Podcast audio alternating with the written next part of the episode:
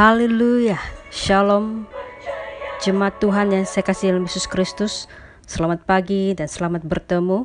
Sekali lagi kita bersyukur karena kebaikan Tuhan yang menguatkan kita, memampukan kita pada pagi ini. Selamat beribadah, selamat mengalami berkat Tuhan lewat kebenaran firman Tuhan yang akan kita pelajari pada pagi ini. Mari jemaat Tuhan kita memulakan kebenaran firman Tuhan dengan doa. Bapa Surgawi kami bersyukur kepadamu. Engkau Allah yang luar biasa Tuhan Allah yang hidup yang perkasa yang telah menolong kami dan menguatkan kami hingga ke hari ini.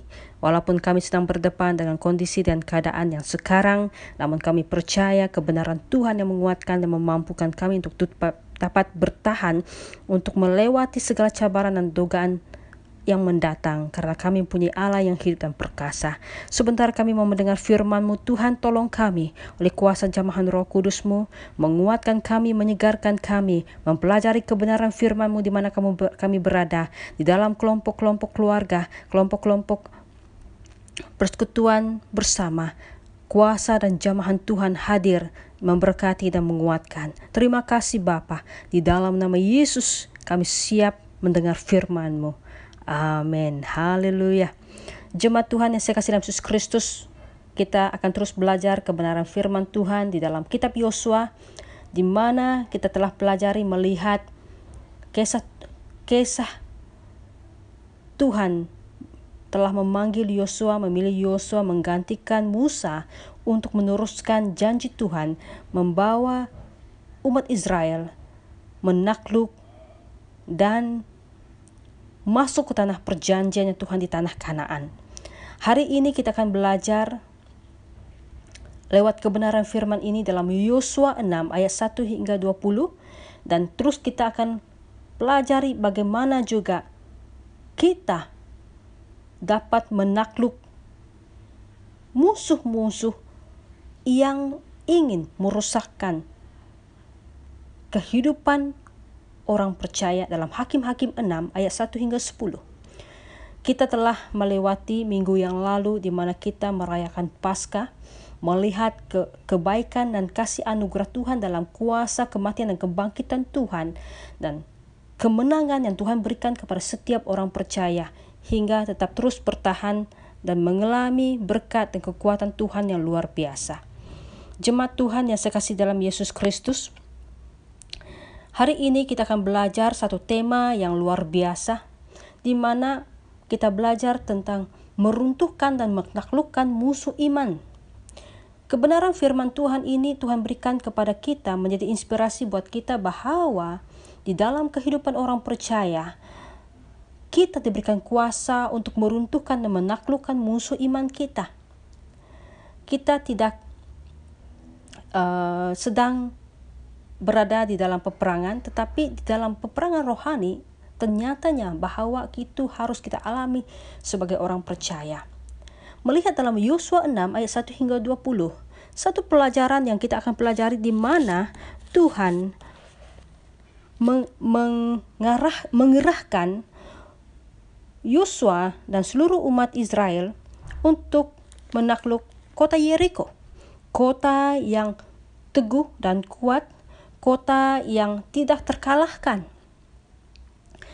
Tetapi di saat Tuhan menggerakkan seluruh umatnya dan Yosua bersama-sama untuk menakluk kota Yeriko, ternyata Tuhan akan menyertai seluruh angkatan tentara karena tabut perjanjian yang disertakan bersama perjalanan menakluki kota Yeriko. Mari kita lihat di dalam Yosua 6 ayat 1 dan 2 di mana sepandangan sebagai manusia tidak mungkin kita dapat lihat sesuatu yang mudah untuk menakluk kota Yeriko. Di ayat 1 di kota Yeriko, pintu-pintu gerbang sudah dijaga ketat dan ditutup rapat-rapat supaya orang Israel tidak dapat masuk. Tidak seorang pun diperbolehkan masuk atau keluar kota itu. Di ayat kedua, berfirmanlah Tuhan kepada Yosua, ketahuilah aku serahkan ke tanganmu kota Yeriko ini beserta rajanya dan pahlawan-pahlawannya yang gagah perkasa. Di ayat yang pertama, ayat ini menggambarkan bahwa di waktu ini pintu gerbang yang sudah dijaga ketat sepertinya tidak punya harapan, tidak punya uh, jalan masuk, jalan keluar. Ya kita mengalami terbuntu dan terbelenggu dengan pergumulan yang ada. Sehingga kita tidak dapat melihat jalan masuknya, jalan keluarnya. Dan kita sedang berdepan di satu keadaan yang mencengkam, keadaan yang menakutkan, keadaan yang tidak punya harapan. Tapi di ayat kedua, firman Tuhan ini menyegarkan dan menguatkan Yosua. Berfirmanlah Tuhan kepada Yosua, ketahuilah aku serahkan ke, ke tanganmu Yeriko ini beserta rajanya dan pahlawan-pahlawannya yang gagah perkasa. Belum pun mereka mengelilingi kota Yeriko, Tuhan memberikan janji kepada Yosua bahwa mereka akan menang dan akan menakluki kota Yeriko. Jemaat Tuhan yang saya kasih dalam Yesus Kristus di dalam kehidupan kita, kadang kalanya kita berdepan hal seperti ini. Kita diperhadapkan seperti satu uh, masalah yang besar, tidak menemui jawaban, satu keadaan yang terbuntu, lebih lagi keadaan sekarang yang tidak punya pekerjaan, mungkin kadang-kadangnya apakah yang harus saya lakukan seterusnya, apakah saya masih bertahan di tempat pekerjaan saya, apakah saya masih meneruskan kehidupan bersama dengan keluarga saya ataupun uh, beribadah ataupun uh, meneruskan pengajian jemaat Tuhan janji Tuhan kepada kita tetap nyata hingga ke hari ini. Oleh sebab itu di dalam kehidupan kita kita harus memegang janjinya Tuhan. Mari kita lihat sejenak di dalam slide bagaimana keadaan kota Yeriko yang sebenarnya tanpa eh, kita uh, tanpa mereka sadar bahwa kota Yeriko itu tidak mudah dimasuki dengan peralatan-peralatan yang ada. Di mana kota Yeriko meliputi tanah seluas kira-kiranya 4 hektar dan Yeriko merupakan kota benteng bukan hanya bagi penduduknya tetapi juga bagi mereka yang tinggal di sekitar situ.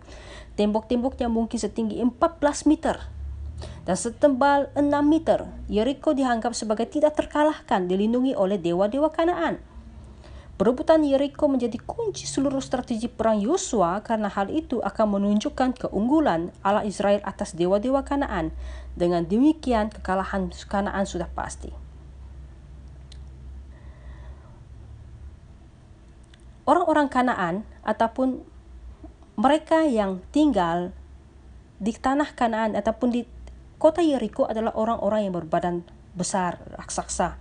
Orang-orang yang diperlengkapi dengan senjata, dengan kemegahan dan mereka menganggap bahwa dewa mereka dapat menyelamatkan mereka, dewa mereka dapat uh, memberi perlindungan yang nyata kepada mereka. Tetapi di ayat 2 tadi, janji Allah kepada Yosua akan tergenapi. Kita terus melihat dalam Yosua 6 bahwa Tuhan mengerahkan ataupun mengarahkan kepada mereka mereka harus membawa tabut perjanjian dan mengelilingi kota Yeriko selama tujuh hari dengan bersorak-sorai, dengan penuh berkemenangan, dengan penuh sukacita. Walaupun sebagai manusiawi mereka ada satu persoalan apakah benar kami dapat merobohkan dan meruntuhkan kota Yeriko. Jemaat Tuhan yang saya kasih dalam Yesus Kristus di perjanjian lama, pengertian tabut perjanjian adalah pengertian di mana hadirat dan kuasa Tuhan ada beserta setiap orang lebih lagi kepada umat Israel di saat mereka memegang tabut perjanjian mereka membawa hadirat Tuhan mengelilingi kota Yeriko. Di dalam kehidupan kita, jika ada hadirat dan kuasa Tuhan, ada penyertaan Tuhan dalam kehidupan kita, kita pasti dapat merubuhkan dan menaklukkan benteng-benteng yang menghalangi hidup kita. Mari kita lihat di dalam hakim-hakim terdapat tiga gambaran musuh yang harus kita takluk dalam kehidupan di dalam di dalam kehidupan kita sehari-harian. Hakim-hakim 6 ayat 1 hingga 10 di mana menggambarkan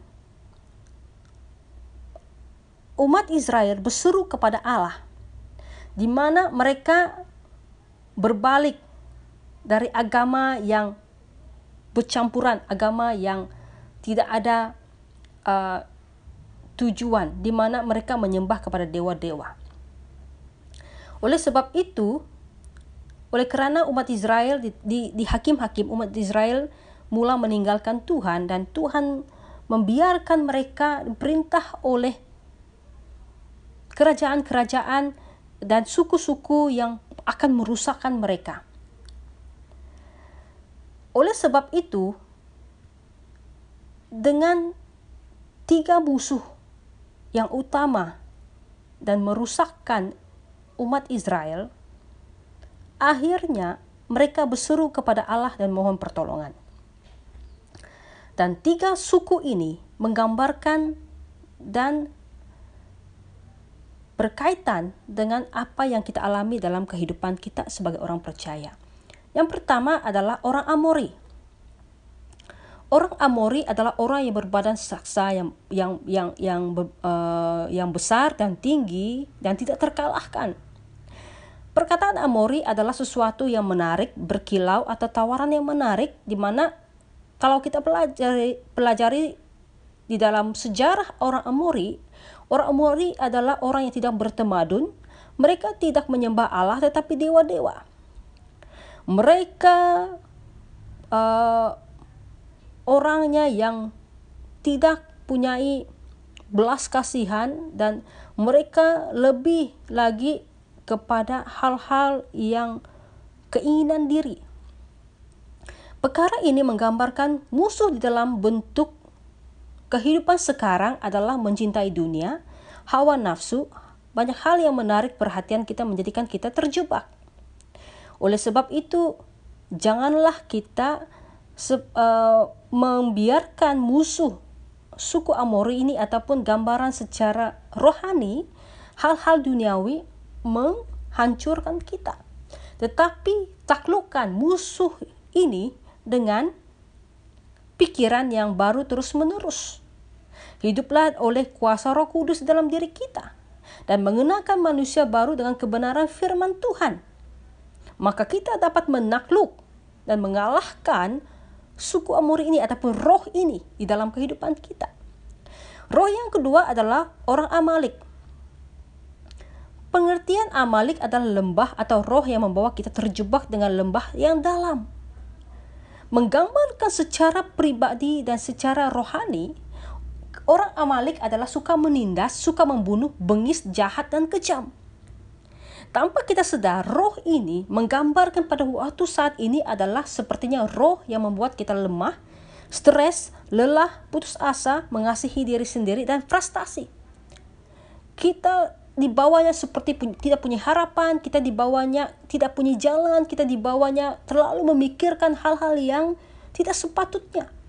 Akhirnya melemahkan iman kita, akhirnya kita berpaling daripada Tuhan. Yang sebenarnya tadi Tuhan telah memberikan janji kemenangan buat kita. Oleh sebab itu, roh Amalik ini kita takluk kita musuh uh, kita patahkan, kita hancurkan dengan kebenaran firman Tuhan. Kita lihat apa yang Tuhan katakan kepada kita. Bagaimana kita menakluk musuh iman yang kedua ini? Kita harus tahu bahwa Allah memberikan kita roh keberanian. Allah memberikan kita kemenangan. Allah adalah gembala kita. Yohanes 16 ayat 33 mengatakan jangan khawatir, stres, dan frustasi dalam kehidupan kita. Dan Tuhan memberikan damai di dalam Tuhan. Dia memberikan kita damai, dia memberikan kita sukacita, dia memberikan pengharapan. Kita balik kepada apa yang Tuhan katakan kepada umat Israel di saat mereka mengelilingi kota Yeriko. Apa yang mereka katakan? Bersorak-sorailah, nyanyikan nyanyian, nyanyikan tiuplah sangkakala, mengelilingi kota Yeriko dengan membawa tabut, tabut, uh, tabut perjanjian di dalam kehidupan kita. Kita nyanyikan mazmur, kita nyanyikan lagu sukacita, kita harus bersukacita di dalam Tuhan. Karena di dalam sukacita memberikan ketenangan dan damai. Memberikan kita pikiran yang waras, memberikan kita pikiran yang benar dalam Tuhan. Memiliki iman yang dewasa dan bukan kanak-kanak. Di dalam proses kita sedang PKP ini, di, kita sudah berada di rumah selama satu bulan lebih. Memiliki iman yang dewasa di dalam Tuhan itu harus kita bukan lagi seperti anak-anak yang mudah diumbang-ambing dengan roh-roh kegelapan di dunia. Roh-roh yang mungkin meng mengelirukan pikiran kita melihat kepada Tuhan. Tapi haruslah iman kita semakin bertumbuh dan semakin kuat. Semakin kita mencari wajah Tuhan, semakin kita mengenal kebenaran di dalam Dia. Karena inilah waktu pribadi kita bersama dengan Tuhan. Inilah waktu pribadi kita mengambil masa berdoa bersama dengan Tuhan.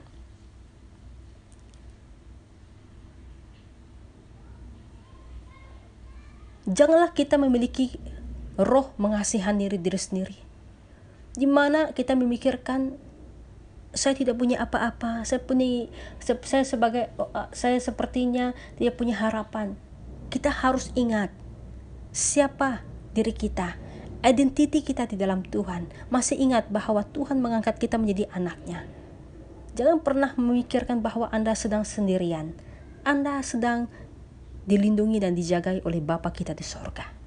Bapa yang memperhatikan kita, yang Bapa yang memberikan kita kekuatan pengharapan yang pasti.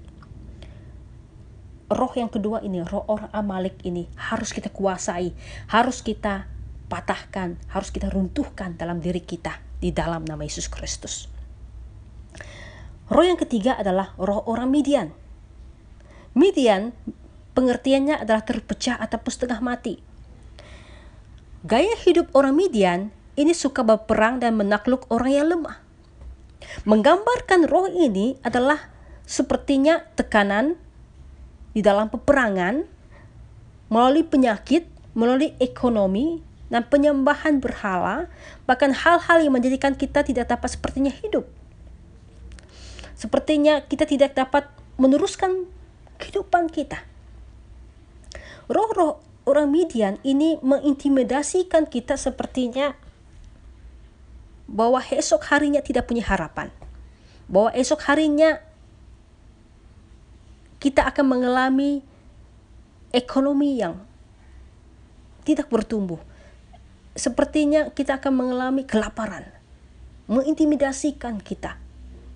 Lewat peperangan, lewat penyakit-penyakit yang tidak punya uh, harapan. Namun yang pasti dalam hidup kita, kalau kita menaklukkan roh ini di dalam Tuhan, kita tidak akan mudah terpecahkan terpecahkan bermaksudnya hati kita tetap kuat kepada Tuhan. Oleh sebab itu takluk hidupmu dengan doa. Karena doa orang benar ada kuasa. Yang kedua, ada kesembuhan oleh bilur-bilurnya. Tuhan mati di atas kayu salib. Bilur darahnya tercurah menyembuhkan kita, memerdekakan kita, memulihkan kita. Dia Tuhan yang menyediakan. Dia Tuhan yang menghiburkan kita. Dan marilah kita setiap waktu menyembah kepada Dia yang benar. Kebenaran firman Tuhan. Dunia menawarkan janji yang tidak benar dan palsu dalam kehidupan kita. Tetapi di dalam Tuhan, penekanan ayat ini menggambarkan bahwa Tuhan akan menyertai umat Israel. Kalau kita lihat di dalam Hakim-Hakim 6 ayat 1 hingga 10, ada satu orang pribadi yang Tuhan angkat adalah Gideon. Di mana Gideon adalah pada mulanya punya roh ketakutan, roh yang tidak mampu untuk berdepan dengan orang Kanaan, orang Midian, dan orang Amalek, dan suku-suku yang ada di sekitarnya. Karena suku-suku yang meng, menakwan ataupun menakluk umat Israel pada masa itu adalah suku-suku yang kuat. Dan akhirnya dia bersembunyi di pengirik, di tempat mengirik anggur. Tuhan memanggil Gideon untuk membebaskan umat Israel daripada tawanan-tawanan yang ada. Jemaat Tuhan, Allah memberikan janji penyertaan yang sempurna buat Gideon. Bahwa dia akan menolong dan memberikan kemenangan kepada Gideon untuk menakwan dan untuk mengalahkan seluruh tentara-tentara yang ada. Kalau Tuhan sudah berbicara dan memberikan perkataan ini kepada kita, maka janji Tuhan itu pasti buat hidup kita. Peranan dalam hidupan kita sebagai orang percaya adalah menakluk ketiga hal ini, ketiga musuh ini. Maka kita akan dapat meruntuhkan kota-kota dan musuh-musuh kita dengan berkemenangan. Di akhir kisah ini, di mana bahwa Gideon menang mengalahkan seluruh suku-suku yang menakwan Israel. Bahkan di dalam Yosua 6 ayat 1 hingga 20, Yosua dan umat Israel, tentara umat Israel, akhirnya meruntuhkan kota Yeriko. Ada beberapa hal kunci keberhasilan mengalahkan musuh iman kita. Yang pertama adalah hidup yang taat dengan kebenaran firman Tuhan. Ingat, roh yang taat, Gideon taat untuk menerima panggilan Tuhan dan Tuhan menyertai. Yosua taat apa yang dikatakan Allah kepada dia dan umat Israel melakukan sesuai dengan perintah Tuhan di mana mereka membawa tabut perjanjian, meniup tiupan sangkakala, bersorak-sorai di hadapan Tuhan dan mengelilingi kota Yeriko selama tujuh hari, tujuh malam. Maka robohlah kota itu. Dalam kehidupan kita, kita harus merobohkan. Kita harus hidup dalam kebenaran dan ketaatan kepada Tuhan maka kita dapat mengalahkan hal-hal yang mengintimidasikan hidup kita. Yang kedua, meninggalkan musuh-musuh di dalam diri kita dan berjaga-jagalah dari musuh yang di luar. Kita harus mengkoreksi diri hidup kita. Koreksi hidup diri kita apakah ada musuh-musuh yang masih kita simpan yang kita biarkan bertumbuh dan menjadi benteng dalam hidup kita akhirnya iman kita tidak bertumbuh.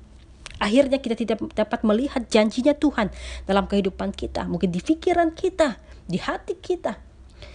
Dan yang Tuhan mau juga dalam kehidupan kita bagi kita yang sudah terjaga imannya, berjaga-jagalah musuh dari luar karena musuh dari luar seperti singa yang mengaum-ngaum menantikan kita. Waktu yang di comfort zone akhirnya menjatuhkan tiga kita. Hal yang ketiga yang kita harus tahu kunci mengalahkan iman musuh iman kita adalah kita harus percaya penyertaan Tuhan dalam kehidupan kita setiap waktu. Kita klaim janji Tuhan, kebenaran firman Tuhan di dalam kehidupan kita. Yang keempat adalah sentiasa berseru kepada Tuhan di dalam doa. Itulah kekuatan kita. Tidak ada dapat yang kita lakukan di dalam kehidupan kita, hanya berseru dan percaya kepada Tuhan. Mari kita melihat dalam Hakim-Hakim 6 ayat 6 di mana umat Israel pada waktu itu iman mereka kepada Tuhan bukan berlandas kepada kasih dan syukurnya, tetapi karena keinginan cita-cita yang mementingkan diri sendiri, mereka hanya mencari Allah pada masa krisis apabila mereka memerlukan Dia. Pertanyaan buat kita sekarang, Apakah kita mengikut Tuhan karena kita sungguh-sungguh mengasihi Dia, menghargai Dia sebagaimana serta apa yang telah dilakukan di, dilakukan Tuhan ke atas hidupan kita? Apakah kita benar-benar mengabdikan diri kita kepada Tuhan? Apakah kita benar-benar akan mengikut Tuhan sekalipun kita berada dalam kesusahan, penderitaan, penganiayaan, dan kerugian dalam kehidupan kita. Janganlah kita seperti umat Israel yang hanya mencari wajah Tuhan di waktu kita merasa sangat perlu. Tetapi kalahkanlah dan meruntuhkanlah musuh iman kita setiap waktu dalam kehidupan kita. Andai kata kita mulai rasanya sepertinya tidak punya pengharapan, kita khawatir, kita stres dengan keadaan sekeliling, keluarga kita, mungkin ada yang konflik di antara suami istri ataupun konflik di antara teman-teman. Kembali, pulihkan dan selesaikan. Jangan biarkan itu menjadi musuh iman kita. Jangan membiarkan diri kita dibelenggu dan kita terus terus menerus ditekan oleh benteng-benteng yang akhirnya kita tidak pernah melihat janjinya Tuhan dalam kehidupan kita. Jemaat Tuhan yang saya Yesus Kristus, oleh kuasa Roh Kudus sentiasa mengajar kita, menegur kita untuk tetap terus percaya akan janjinya. Berharap kepada Tuhan, walaupun keadaan sekarangnya sepertinya kita tidak tahu ke mana lagi. Sepertinya kita tahu apa yang akan kita harus lakukan ke depan dalam berapa waktu yang akan datang. Tetapi harus kita meneguhkan iman kita, menguatkan hati kita terus menerus di hadapan Tuhan satu statement ataupun satu berkat yang saya dapat lewat merenungkan firman Tuhan ini. Runtuhkan benteng-benteng dosa kita, taklukkan musuh-musuh iman kita setiap hari, supaya kita dapat hidup dalam berkemenangan dalam Yesus Kristus. Jika tidak, musuh-musuh dan benteng-benteng tersebut akan menjatuhkan kita, dan akhirnya kita tidak dapat bertahan dalam iman kerana benteng-benteng dan musuh-musuh tersebut masing menghalangi kita mendekat kepada Yesus Kristus. Amin. Jemaat Tuhan, saya harap kita tetap terus bersemangat di dalam Tuhan, kita tetap terus percaya akan janji dan pertolongan dan kekuatan Tuhan yang sentiasa menguatkan kita. Pandanglah salib Tuhan setiap hari, pikulah salibmu, menderita bersama dengan Tuhan. Bahkan Ingatlah janji Tuhan penyertaan karena dia gembala yang baik buat kita. Tuhan tidak pernah meninggalkan kita. Tapi kita selalunya kita yang meninggalkan Tuhan. Oleh sebab itu jemaat Tuhan, biarlah lewat firman Tuhan meruntuhkan dan menaklukkan musuh iman kita, membawa kita kembali kepada Tuhan setiap waktu dan setiap saat. Apa pun kondisi Anda saat ini, apa pun keadaan Anda saat ini, jemaat Tuhan, mari saya mengajak kita semua memandang kepada Tuhan, berharaplah kepada Tuhan. Kita bukan melawan tubuh darah dan daging, tapi kita melawan penguasa-penguasa roh kegelapan yang tidak kelihatan. Perlengkapi diri Anda dengan kebenaran firman Tuhan, perlengkapi diri Anda dengan doa, karena kita sedang berperang melawan roh kegelapan yang tidak kelihatan. Tapi ingat, di dalam kita sedang berperang, di dalam sidang keadaan seperti ini, janji Tuhan dan penyertaan Tuhan dan pemeliharaan Tuhan itu tetap ada. Karena firman Tuhan mengatakan, aku akan menyertai kalian sampai selama-lamanya. Amin. Mari kita berdoa. Terima kasih kebenaran firman Tuhan yang telah kami dengar Bapa. Bila firman ini menjadi kekuatan buat kami, berkati jemaat Tuhan yang telah mendengar, supaya kami memiliki hati yang benar-benar meruntuhkan dan menaklukkan musuh iman kami setiap waktu, supaya musuh-musuh dan benteng-benteng ini tidak dapat menghalangi kami datang kepada Yesus, tetapi kami tetap memandang kepada Tuhan, dan benteng-benteng ini diruntuhkan setiap hari, sehingga kami menemukan pengharapan yang pasti hanya di dalam nama Yesus. Amin. Terima kasih jemaat Tuhan, berkat kasih dan damai sejahtera dari kasih Allah Bapa menyertai kalian oleh Kasih Yesus dan persekutuan dari kuasa roh kudus menyertai kalian sampai selama-lamanya. Tuhan Yesus memberkati. Hingga kita bertemu lagi. Amin.